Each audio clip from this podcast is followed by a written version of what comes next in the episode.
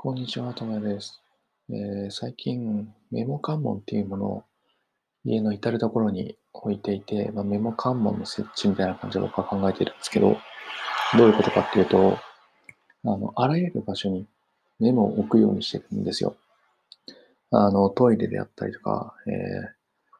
ー、寝室でもそうだし、仕事場でもそうだし、まあ、リビングでもまあ、あらゆる目につくような場所にいろいろ置くようにしてるんですね。メモっていうのも紙だったりとか、あとはあのノート、小さめのノートとかっていうのを置いていて、で、メモを見たら、そのメモ書いてあることを見返すか書くっていうふうに習慣づけてるんですね。これをすることによって、まあ、当たり前のようにアイデアが浮かびやすくなったりとか、アイデアを考える習慣が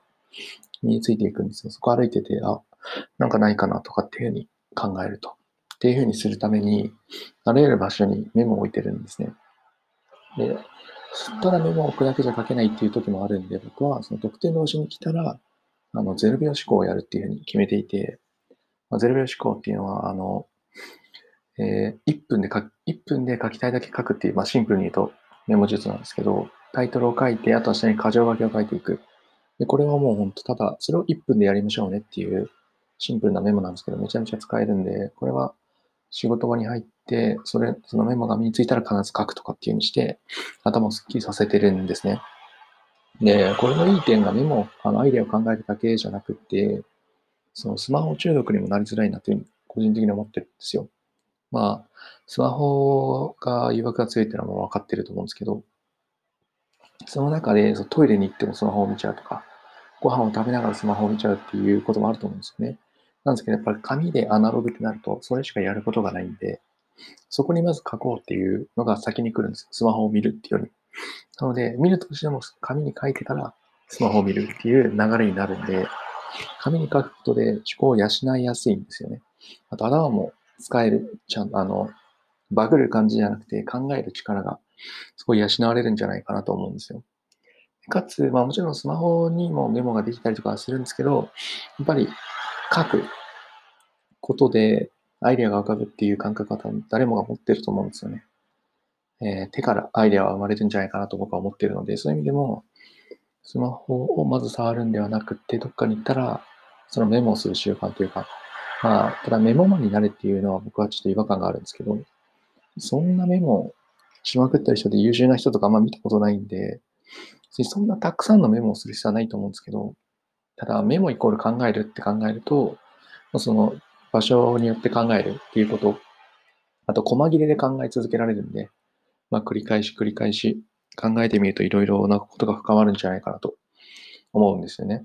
で、かつ、メモを書いてるとかメモ帳とかが好きな人からすると、そのポケット一つの原則っていうのが有名なんですよ。要するに、あの、洋服のポケットとかでポケットがたくさんあるとどこに入れたかわからなくなるみたいな話があるので、ポケットは一つにしようねっていう話なんですけど、これをそのメモに当てはめると、メモ帳、メモを書く場所は一つ。その、それ以外には書かないみたいな、ポケット一つの原則みたいなのがあるんですけど、これ結構不便なんですよ。つまりトイレにもそのノートは持っていかなきゃいけないし、お出かけにも持っていかなきゃいけないわけですよね。まあまあだるいですからね。であれな、であるならば、そのまあキャッシュみたいな感じで、もうその近くに置いておいて、もうすぐ使えるようにして、っていう風にした方が早いんですよ。手間もないですし。その、無駄な思考が減るので、普通にもういろんなところに置いて、ポケットはもう4、50個作っていいんじゃないかなっていう感じなので、問題はないですね。ただそのメモは捨てずに、あの、最後 Google フォトに写真撮っておくでもいいし、えー、プリントしておくとか、あの、デジタル化しておくとかでもいいんで、やっておけば全然問題はないので、ポケット一つは守らずいろんなところに置いて、いろんな風な書き方をして、で、最終的に自由に書いていけば、めちゃめちゃメモ増えるんじゃないかなと。で、結構やっぱり家にいる時間も今増えてる